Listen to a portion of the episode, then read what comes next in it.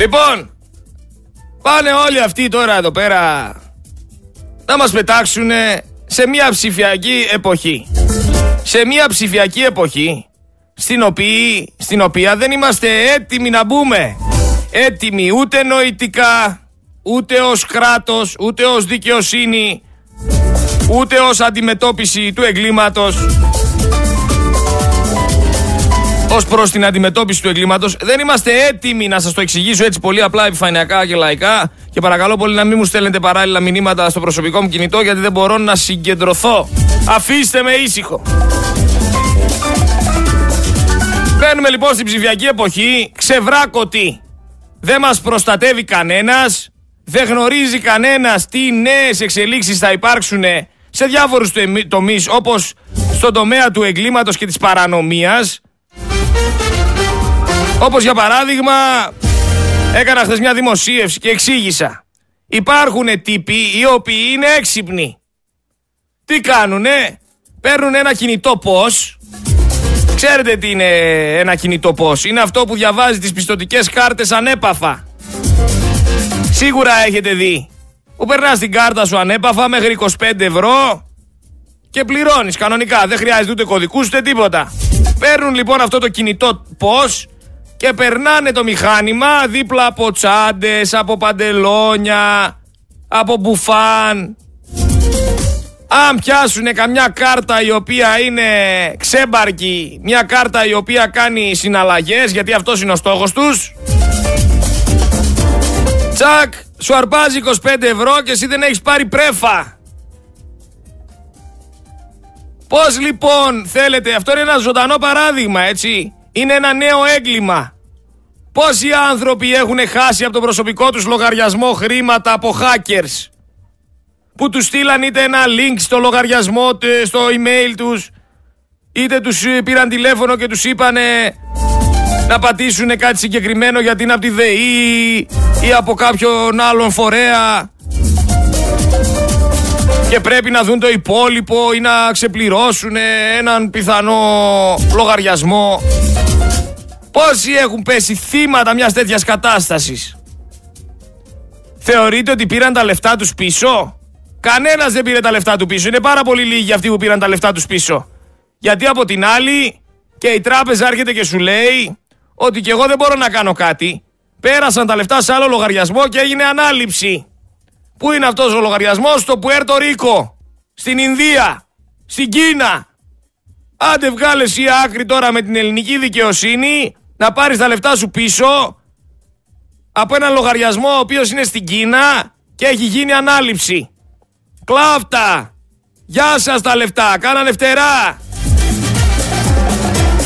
Πώς λοιπόν εμένα με αναγκάζεται να προχωρήσω σε μια ψηφιακή εποχή η οποία δεν με προστατεύει, από την οποία δεν με προστατεύεται; Δεν υπάρχει ούτε κράτος, ούτε δικαιοσύνη, ούτε προστασία του πολίτη. Και είναι ξεκάθαρο. Άντε πες και πάμε σε αυτή τη ψηφιακή εποχή και παίρνουμε όλοι τις ηλεκτρονικές ταυτότητες και πάμε όλοι στο ψηφιακό νόμισμα. Ξέρετε ποιοι είναι αυτοί που θα κάνουν πρώτη πάρτι; Οι άνθρωποι στη Βόρεια Κορέα. Οι άνθρωποι στη Βόρεια Κορέα, οι οποίοι, ο οποίος εκεί πέρα αυτός έχει χτίσει ολόκληρες ομάδες hacker που μπαίνουν και κλέβουν ευρώ με διάφορους τρόπους που μπαίνουν και κοροϊδεύουν σας διαβεβαιώνει κανένας ότι υπάρχει ασφάλεια στο προσωπικό σας λογαριασμό από hackers; Γιατί έχω ζήσει και έχω ακούσει περιστατικά στα οποία τα θύματα τρέξανε, προσπάθησαν και δεν κατάφεραν τίποτα. Τα λεφτά χάθηκαν. Πώς λοιπόν μας οδηγείτε σε ένα χάος για να μπορέσεις να κάνεις αυτό το βήμα, το έχω, το έχω ξαναπεί, το έχω ξαναεξηγήσει. Για να μπορείς να κάνεις αυτό το βήμα και να προχωρήσεις αυτή την ψηφιακή εποχή, πρέπει να έχεις ε, και μια οργάνωση. Πρέπει να είσαι έτοιμος να αντιμετωπίσεις και κάποια φαινόμενα. Πρέπει να είσαι έτοιμος να αντιμετωπίσεις και κάποιους παράνομους και να έχεις προβλέψει το τι βήματα θα μπορέσουν να έχουν κάνει όλοι αυτοί. Δηλαδή, πάμε στην ψηφιακή εποχή, αλλά πριν πάμε να εξετάσουμε κάποια ενδεχόμενα. Να δούμε δηλαδή με λίγα λόγια τι πιθανότητες υπάρχουν να βγουν τύποι με κινητά πώς και να αρμέγουν κόσμο. Ή προστατεύουμε τους πολίτες μας από κάποιους hackers από άλλες χώρες που μπαίνουν στους λογαριασμούς και παίρνουν χρήματα. Υπάρχει ασφάλεια στις συναλλαγές. Είναι πολλά τα ερωτήματα. Και θεωρώ, ξαναλέω, ότι μας πετάνε κυριολεκτικά ξεβράκωτους σε μία ψηφιακή εποχή. Θα χάσει η μάνα το παιδί και το παιδί τη μάνα. Άντε εσύ να εξηγήσεις έναν άνθρωπο ο οποίος τώρα είναι 70 χρονών το τι ακριβώς κάνει ένας hacker. Στη δεύτερη ώρα να πούμε ότι θα έχουμε μαζί μας το Γεράσιμο το hacker, το φίλο μου, το συνεργάτη, ο οποίος βγαίνει εδώ και μας εξηγεί τι ακριβώς συμβαίνει. Για να μιλήσουμε και για τις προσωμιώσεις που λέγαμε χθες με το τραπεζικό και είχε ερωτήματα ο τραπεζικός, να μας πει ο Γεράσιμος σήμερα ο hacker αν όντως μπορεί να κάνει από κρυπτογράφηση για το αν ένα βίντεο είναι φτιαχτό ή αν είναι όντως τραβηγμένο από μια κάμερα, αλλά θα μας πει θα τον ρωτήσουμε ξανά και για τους λογαριασμούς και για αυτή τη διαδικασία με, τα, με την ανέπαφη με το ανέπαφο κλέψιμο χρημάτων. Θα συζητήσουμε πολλά τη δεύτερη ώρα τέλος πάντων. Ξέρετε όλο αυτό το σχέδιο θα δημιουργήσει αρκετά προβλήματα. Αρκετά προβλήματα, όχι μόνο σε εμάς. Που είμαστε ας πούμε άνθρωποι οι οποίοι γνωρίζουν πάνω κάτω από τεχνολογία, αλλά και σε αυτούς που δεν έχουν ιδέα. Λοιπόν, σας πάω λίγο σε ντοκουμέντα φρίκης. Έχει δημοσιεύσει η Χαμάς ένα έγγραφο 212 σελίδων που περιέχει ονόματα και αριθμούς ταυτότητας και γενικά στοιχεία από 7.028 Παλαιστίνιους οι οποίοι δολοφονήθηκαν από τις επιθέσεις του σιωνιστικού καθεστώτος. 7.028 Παλαιστίνοι με όνομα, ταυτότητα, με όλα. Μιλάμε για πάρα πολλά θύματα, έτσι. Αλλοιώνεται η ιστορία για άλλη μια φορά. Όπως αλλοιώθηκε και με τα Σκόπια και τη Μακεδονία. Πας τώρα, μου έφερε προχθές ένας ε, φίλος ο οποίος έχει παιδί στο γυμνάσιο. Στη Δευτέρα Γυμνασίου. Μου φέρνει ένα βιβλίο και μου λέει πάρε αυτό το βιβλίο, λέει άνοιξε το και δεν στη γράφει. Το λέω ρε αδερφέ, με δουλεύεις τώρα, κάτω διαβάζω το, το βιβλίο γεωγραφίας της Δευτέρας Γυμνασίου. Μ' ανοίγει μια σελίδα που έχει το χάρτη της Ελλάδας και πάνω πάνω στο χάρτη της Ελλάδας έχει με το όνομα Βόρεια Μακεδονία τη χώρα των Σκοπίων. Τα παιδιά μας με λίγα λόγια μαθαίνουν ότι λέγεται έτσι. Ενώ στην πραγματικότητα δεν λέγεται έτσι. Έχουν διαμορφώσει αυτό το όνομα για αυτό το μόρφωμα. Με λίγα λόγια, στο βιβλίο γεωγραφίας της Δευτέρας Γυμνασίου λένε ψέματα. Και κανονικά θα έπρεπε να περάσει όποιος έχει γράψει αυτό το βιβλίο από τον Ισαγγελέα.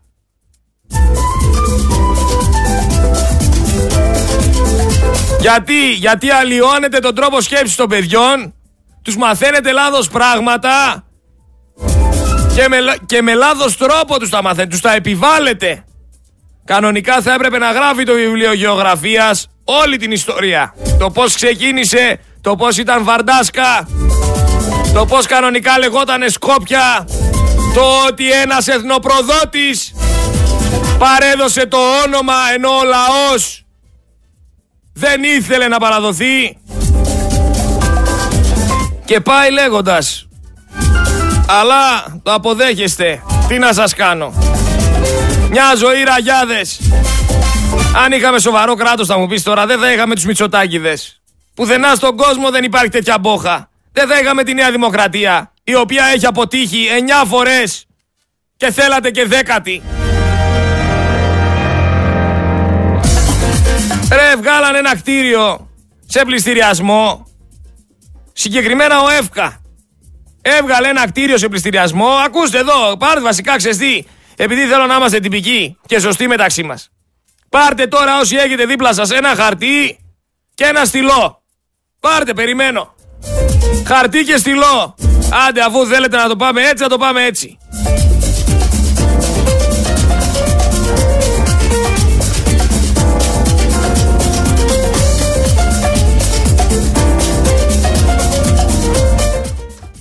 Γράφτε. Ο ΕΦΚΑ έβγαλε σε πληστηριασμό κτίριο για 5,5 εκατομμύρια ευρώ. Γράψε. Ε, ΕΦΚΑ κτίριο 5,5 εκατομμύρια ευρώ. Γράψε.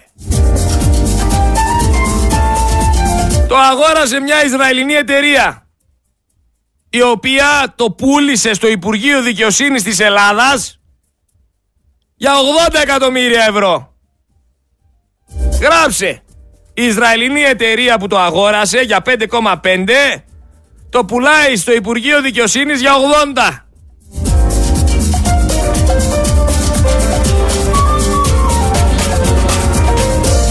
Ωραία. Το πούλησαν λέει για να γίνει το δικαστικό μέγαρο Πειραιά.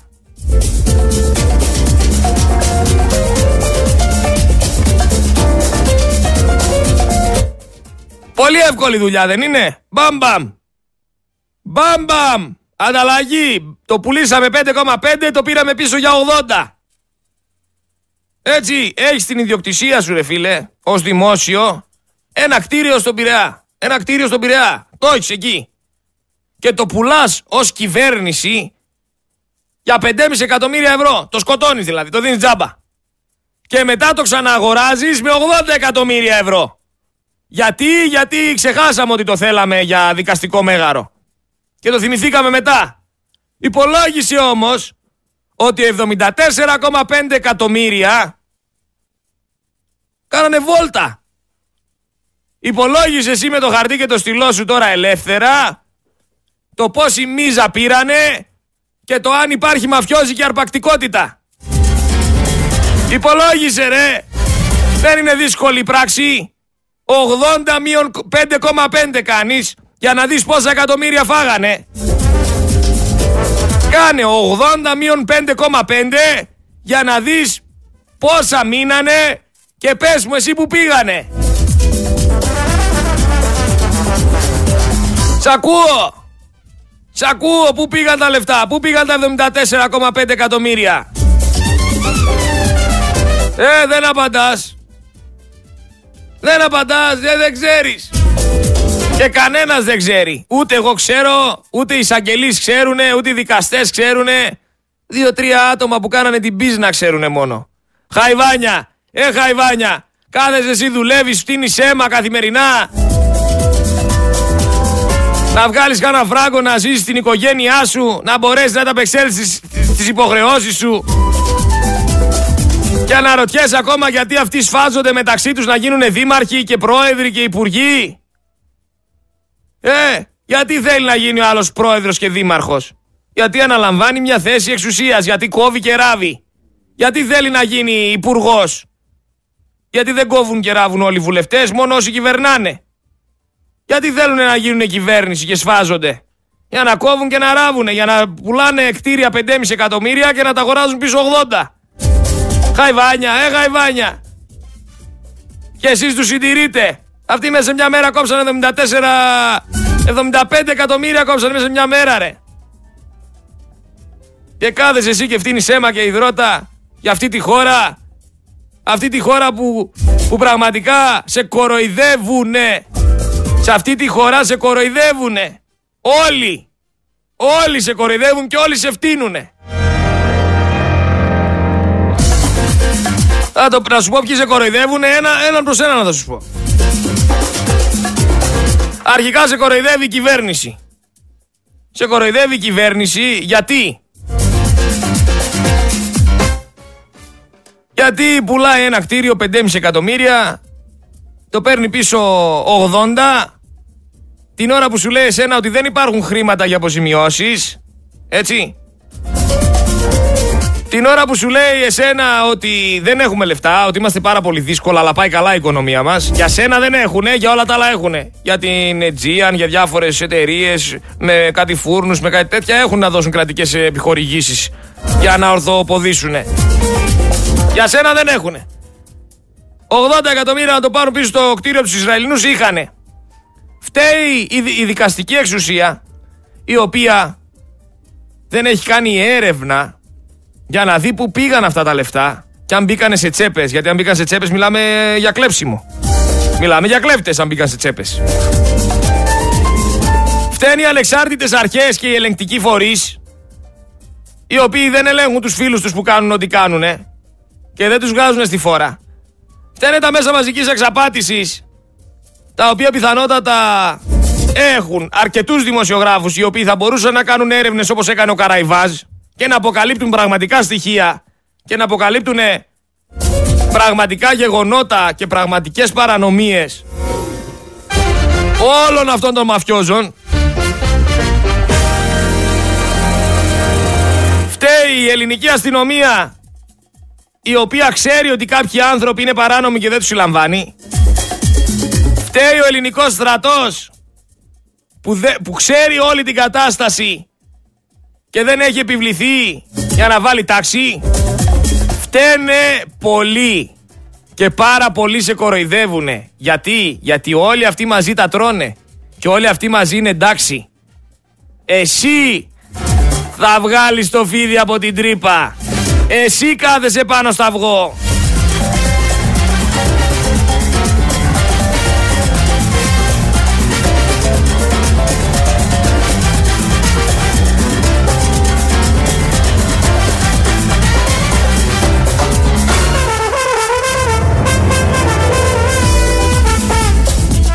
Έτσι πάει. Πακετάκια είναι αυτά.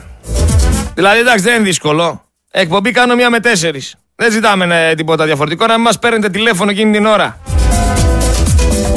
Λοιπόν, έχω άλλη είδηση. Καλούνται τώρα σε απολογία η Κατερίνα Παπα-Νικολάου, πρώην μέλος της Ολομέλειας της ΑΔΑΕ, ο καθηγητής Στέφανος Γκρίτζαλης και ακόμα δύο στελέχη της ΑΔΑΕ ως ύποπτοι για την τέλεση του αδικήματος της διαρροής ευαίσθητων κρατικών μυστικών προς το θύμα των υποκλοπών Θανάση Κουκάκη.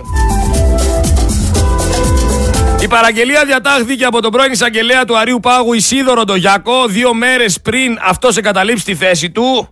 Είχε ακόμα έναν ανοιχτό λογαριασμό από ό,τι φαίνεται. Μιλάμε για τρομοκρατία και διαπόπευση.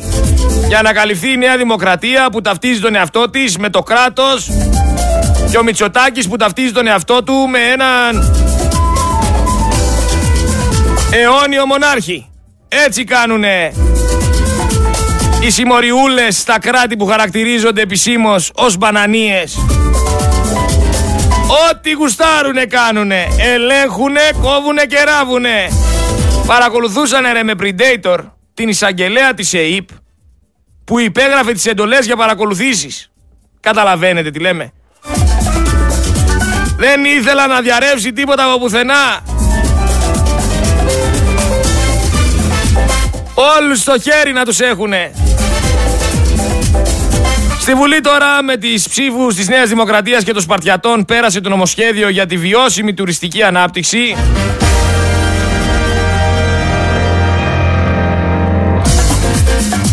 Εγώ αμφισβητώ να σας πω την αλήθεια αυτούς τους αναπτυξιακούς στόχους του νομοσχεδίου γιατί θεωρώ ότι από αυτό το νομοσχέδιο θα πάρει το OK η κυβέρνηση να κάνει έργα από τα οποία θα τσεπώσει πάρα πολλές μίζες και δεν θα έχουν ουσία.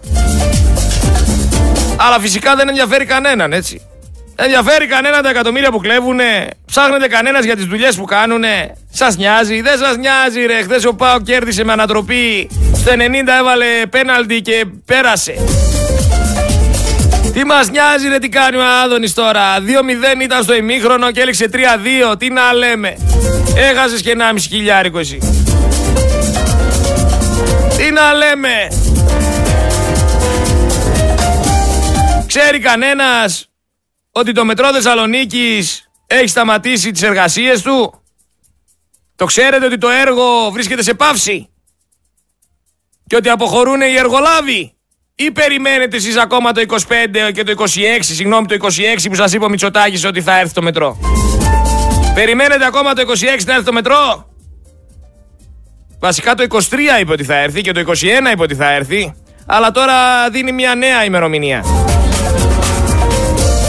Το ξέρατε, δεν το ξέρατε; Αποχωρούν οι εργολάβοι ρε. Το έργο δεν προχωράει. Είναι απλήρωτοι οι άνθρωποι. Είναι απλήρωτοι. Καταλαβαίνετε τι λέμε; Είναι ζητούμενο το πότε θα ξεκινήσουν οι κανονικές δοκιμαστικές διαδρομές των σειρμών. Δεν έχουν κόσμο, δεν τους πληρώσανε. Για να καταλάβεις ότι ακόμα και από εκεί τρως που τρως λεφτάρε. Έχεις φάει εκατομμύρια 50 χρόνια τώρα από το μετρό. Πλήρωσε ρε τον κόσμο που δουλεύει μέσα. Δεν τρέπεσαι λιγάκι. Είναι το ίδιο που έμαθα εγώ με έναν τοπογράφο στο Ρεόκαστρο. Έρχεται ο τοπογράφος, πιάνουμε μια συζήτηση πριν τις δημοτικές εκλογές, τις αυτοδιοικητικές.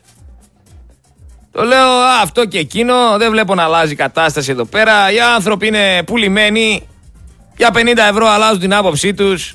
Σήμερα σου λένε έτσι, αύριο σου λένε γιουβέτσι.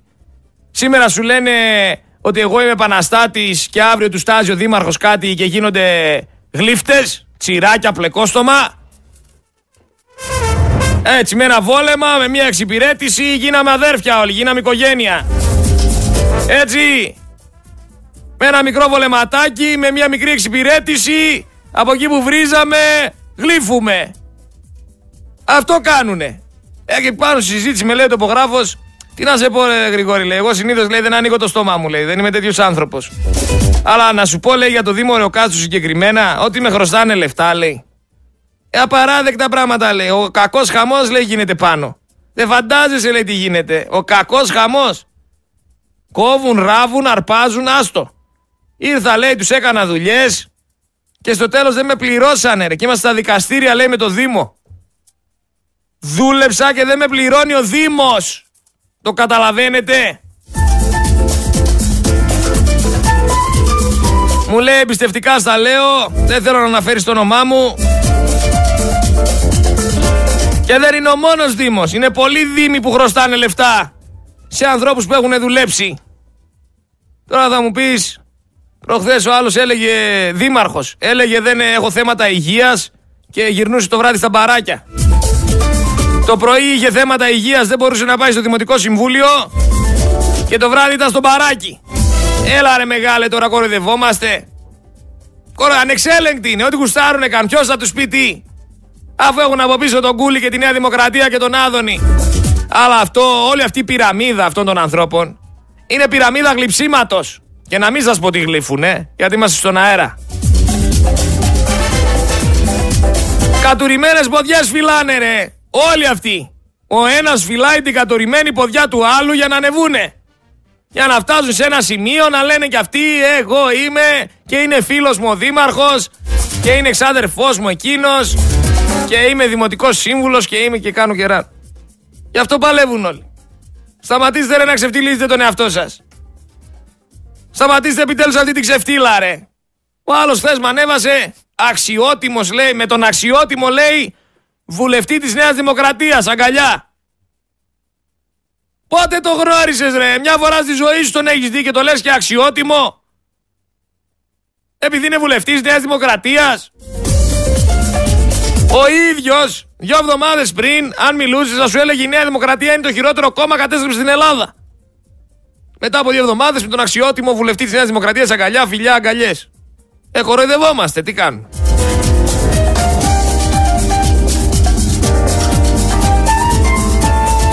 Κοροϊδευόμαστε. Για γέλια είναι η κατάσταση, δεν είναι για κάτι άλλο. Λοιπόν, στη Μέση Ανατολή γέμισε αεροσκάφη της Αμερικής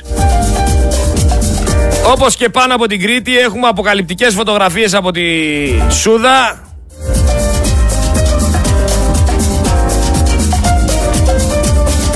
Όπως επίσης έχουμε και κάποια ηχητικά τα οποία έχω ετοιμάσει Πάμε λίγο, περίμενε λίγο να το βρω γιατί θα τρελαθώ.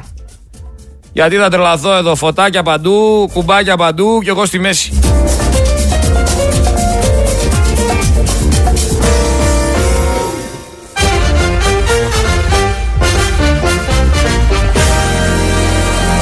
Λοιπόν, για να ακούσουμε ένα ηχητικό να το σχολιάσουμε παρέα. Γιατί βαρέθηκα να συζητάτε για τον Κασελάκη, να πάμε στην ουσία.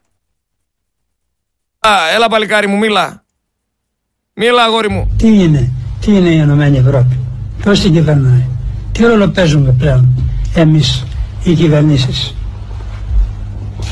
οι εθνικές κυβερνήσεις; Αυτά είναι ερωτήματα πολύ βασικά.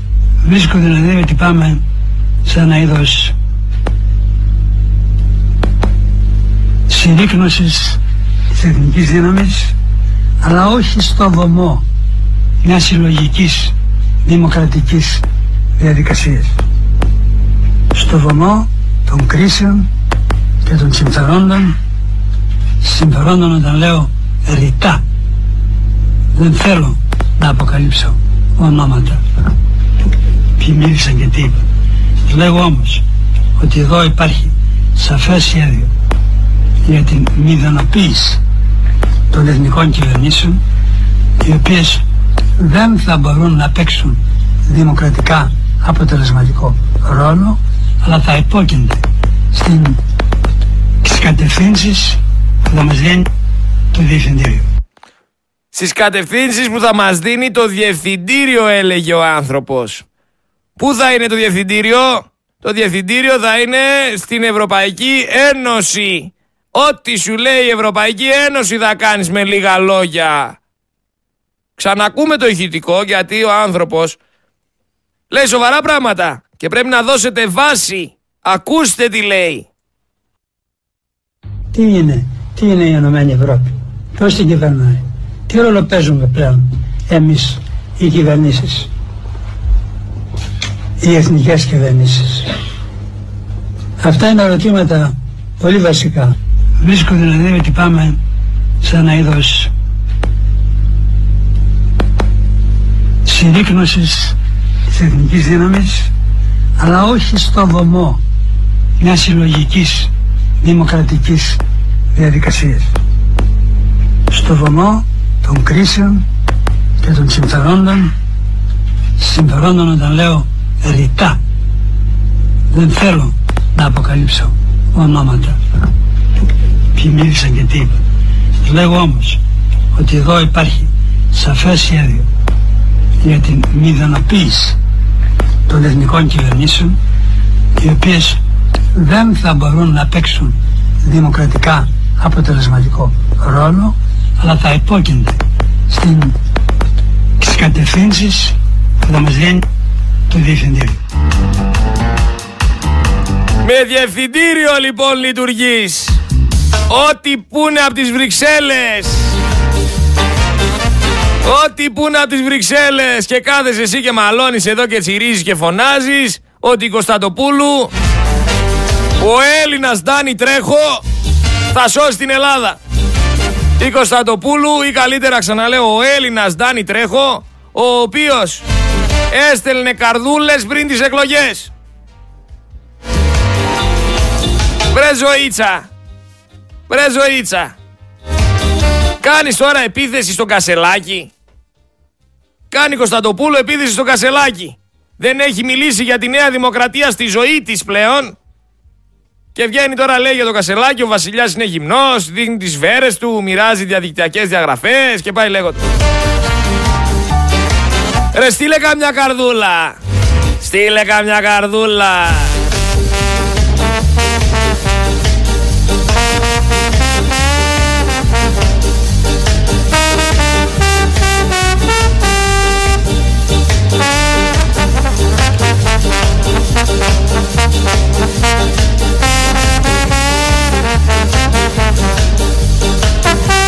Αλλά σας τα έλεγε, γελούσε, κορόιδευε. Αυτή πήγαινε για αυτή για το χρήμα, πήγαινε βρε. Ελάτε να ακούσετε ματινάδα κριτικιά από Για ελάτε. κριτικιά, Για ελάτε εδώ. Ψυχή. Κριτικιά. Τη λέω εντάξει. Λοιπόν, έτοιμοι όλοι; Θα με βαθμολογήσετε με αυστηρότητα, όχι με δίκαια. Ένα, δύο, Τρία. Γεια και χαρά σας βρε παιδιά. Με πλεύσιμα ωραία. Με έξι δέλτα για πανιά. Πάμε βουλή παρέα.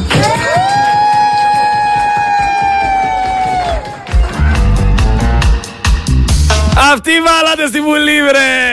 Αυτοί μάλετε, αυτούς βάλετε στη Βουλή, βρε! Τζάμπα χρήμα! Η πάλι λίσα σας είναι όσοι είναι στη Βουλή. Αν δεν κάνουν τη δουλειά τους, είναι τζάμπα χρήμα. Δεν το καταλαβαίνετε. Τζάμπα τους πληρώνετε, ρε, τους περισσότερους εκεί πέρα μέσα. Χαϊβάνια. Τους γελίους, τους καραγκιόζιδες. Λοιπόν, να σας πω κάτι. Ποιος από εσάς εκεί πέρα έξω θεωρεί ότι τα λεφτά που δίνεις αυτόν για πρωθυπουργό πιάνουν τόπο; Ποιος που βγαίνει λέει ότι η Ελλάδα είναι σήμερα μία από τις ταχύτερα αναπτυσσόμενες οικονομίες στην Ευρώπη; Ο Κυριάκος ο Μητσοτάκης που βγαίνει λέει ότι με αυξανόμενη απασχόληση, με μείωση των ανισοτήτων και βελτίωση των δημόσιων οικονομικών η Ελλάδα πάει μπροστά. Τα έχετε δει εσείς πουθενά αυτά που λέει. Πραγματικά αν υπήρχε πρόνοια, ο άνθρωπος θα ήταν σε ίδρυμα. Μας κοροϊδεύει. Παριστάνει το γαζό. Έχει αμνησία. Δεν ξέρει τι λέει. Δεν, δεν, δεν διαβάζει τι του γράφουνε να πει. Δεν ξέρω πώς θα το εξηγήσω.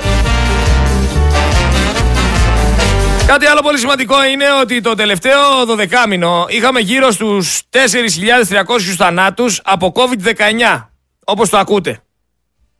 Το τελευταίο χρόνο είχαμε 4.300 θανάτους από COVID-19. Το 2020, τον πρώτο χρόνο της πανδημίας, είχαμε γύρω στους 5.000 θανάτους. Τον πρώτο χρόνο ξαναλέω.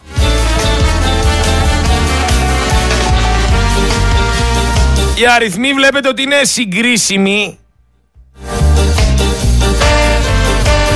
Αλλά κανένας δεν ασχολείται. Κανένας δεν συνεχίζει να ασχολείται με το τι επιπτώσεις έχει φέρει ο κορονοϊός, με το τι προβλήματα υγείας έχει δημιουργήσει, για το αν τα εμβόλια μακροχρόνια οδηγούν διάφορους ανθρώπους στο θάνατο. Γιατί, γιατί σας είπε ο Τσιόδρας, η Παγώνη και ο Βασιλακόπουλος ότι η πανδημία έχει λήξει επίσημα. Οπότε κανένας δεν ασχολείται. Πάει, πέρασε, δεν πάθαμε τίποτα.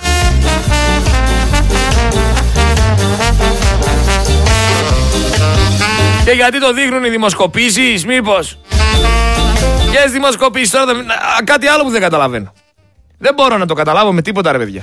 Τρεις μήνες μετά τις εκλογές, ακόμα γίνεται διεξαγωγή δημοσκοπήσεων. Δεν μας νοιάζει ρε τι ποσοστά έχουν τρεις μήνες μετά τις εκλογές τα κόμματα. Δεν έχει ουσία. Εδώ μιλάμε για καταστροφές, μιλάμε για κρατική ανυπαρξία, Μιλάμε για ανθρώπους οι οποίοι έχουν χάσει το σπίτι τους και βρίσκονται σε δρόμο, σε κοντέινερ, σε σκηνές και έρχεται χειμώνας. Μιλάμε για ανθρώπους οι οποίοι από πλημμύρες, από φωτιές, από διάφορες καταστροφές δεν έχουν πλέον δουλειά, δεν έχουν φαγητό, δεν έχουν νερό. Και εσείς μου βγάζετε αν ο ΣΥΡΙΖΑ έχει 12,9 ή 11,3. Δεν με νοιάζει ρε ο ΣΥΡΙΖΑ. Το καταλαβαίνετε. Δεν είναι το παν στη ζωή τα ποσοστά σας. Κι αν οι κόκκινοι και οι μπλε χτυπιούνται μεταξύ τους. Γιατί έτσι το βλέπετε, γιατί είστε κομματικά στελέχη. Έχουμε σοβαρά προβλήματα σε αυτή τη χώρα που κανένας δεν προσπαθεί να τα διορθώσει. Το διαπιστώσαμε όμως το λόγο από όλους αυτούς εκεί πέρα στην Εύβοια. Έτσι, οι περήφανοι αυτοί οι Έλληνες οι οποίοι ξεπουληθήκανε και εξαγοράστηκαν πάρα πολύ εύκολα. Στην Εύβοια δεν φωνάζανε Μητσοτάκη γαργαλιέσαι. Στη Ρόδο δεν φωνάζανε Μητσοτάκη μην πατήσεις το πόδι σου. Στον Εύρο.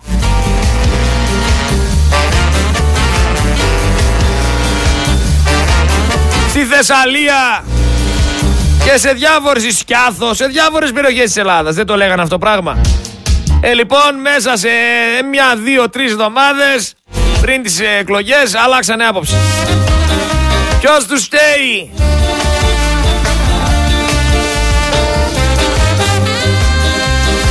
Έχει πολλά πράγματα τα οποία θα έπρεπε να γνωρίζετε. Για παράδειγμα, τα κανάλια θα έπρεπε να δείχνουν όλα τα κανάλια. Όλες οι εκπομπές αυτή τη στιγμή θα έπρεπε να συζητάνε αυτό που έγινε με την πρόεδρο ανεξάρτητης αρχής της χώρας. Γιατί; Θα το πάρουμε βήμα-βήμα. ένας πρόεδρος ανεξάρτητης αρχής της χώρας αυτή τη στιγμή, ο οποίος ήταν ανώτατος δικαστής, κατήγγειλε στην Ευρωπαϊκή Ένωση πως υπέστη εκείνος και άλλα μέλη της αρχής διώξεις, προσωπικές επιθέσεις και εκβιασμούς γιατί, γιατί ερεύνησαν λέει το σκάνδαλο υποκλοπών στο οποίο εμπλέκεται και ο Πρωθυπουργός. Και τα κανάλια αντί για να ασχολούνται με αυτό το σοβαρό θέμα, με αυτή τη σοβαρή καταγγελία ενός ανώτατου δικαστή, ενός Προέδρου της Ανεξάρτητης Αρχής, ασχολούνται με το αν ο Κασελάκης έδωσε το χέρι στην Αχτσιόγλου. Τέτοιος κουτσουμπολίστικος λαός είστε. Δεν σας ενδιαφέρει να γίνετε καλύτεροι. Σας ενδιαφέρει να θάψετε. Αυτός σας ενδιαφέρει, να κάνετε μουχαμπέτι. Βγαίνει ο παπάς και λέει, είπα λέει στον Κουτσούμπα να κατεβώ υποψήφιος δήμαρχος Αθηναίων. Και μου είπε λέει ο, Κουτσούμπα, ο Κουτσούμπας μη τυχόν, λέει δεν υπάρχει περίπτωση να χάσει ο Μπακογιάννης. Αυτός είναι αριστερός. Μπράβο ρε Κουτσούμπα, είσαι μεγάλος αγωνιστής. Είπε στον άνθρωπο να μην κατέβει γιατί δεν υπάρχει περίπτωση να χάσει ο Μπακογιάννης και ο Μπακογιάννης έχασε. Είναι σαν αυτό που έκανε χθες για του Ανέτα με το στοίχημα. Κατάντια!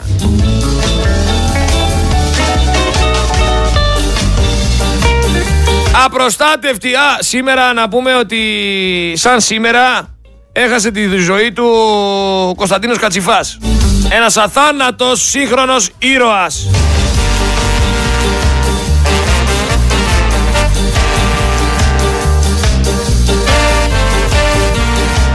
Οποίος έδωσε κυριολεκτικά τη ζωή του. Θολοφονήθηκε και κανένας δεν αντέδρασε. Σαν αύριο, ναι. Παραμονή, παραμονή βασικά, παραμονή.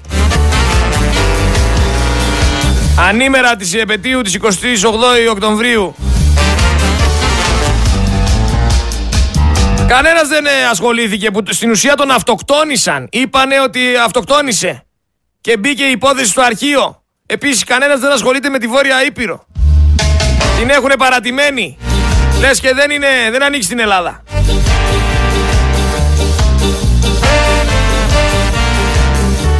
Υπήρξε λέει μια ποινική δίωξη κατά του Αλβανού εισαγγελέα, αλλά από εκεί και πέρα δεν ασχολήθηκε κανένας. Όπως και να έχει ο λαός δεν ξεχνάει, αθάνατος είναι και αθάνατος θα είναι για πάντα. Γιατί, γιατί έγραψε με κεφαλαία γράμματα το όνομά του στην ιστορία. Ένας σύγχρονος Έλληνας ήρωας.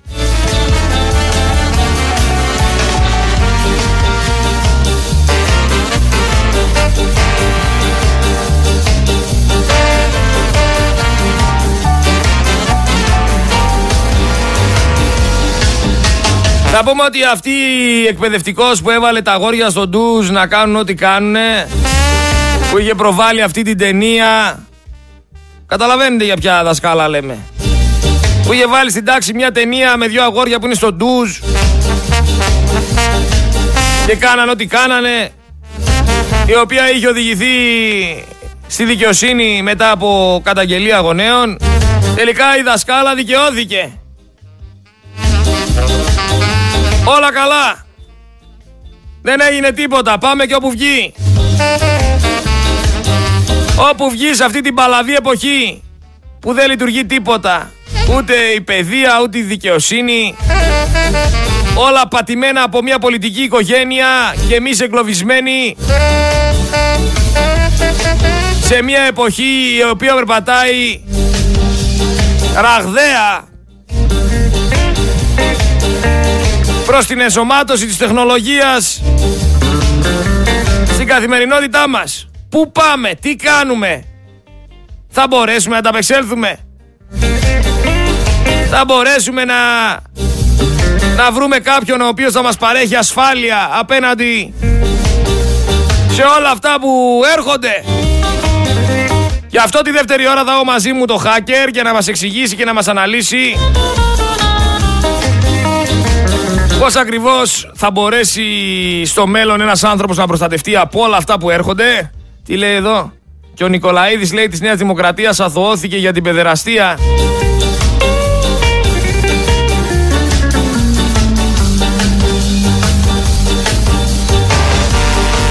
Να ήταν και ο μόνος. Ο κακός χαμός γίνεται εκεί πέρα. Όλοι αθώοι είναι. Δεν, ρε, μα δεν έχει καταδικαστεί κάποιος. Ειλικρινά πείτε μου, έχει καταδικαστεί κανένας; Και εκείνη λέει η κοπέλα που πιάσανε στο εξωτερικό για τα ναρκωτικά που κατέβαινε με τη Νέα Δημοκρατία και αυτή αδόθηκε. Μα ρε φιλαράκι μου, άκουσε. Σοβαρά τώρα.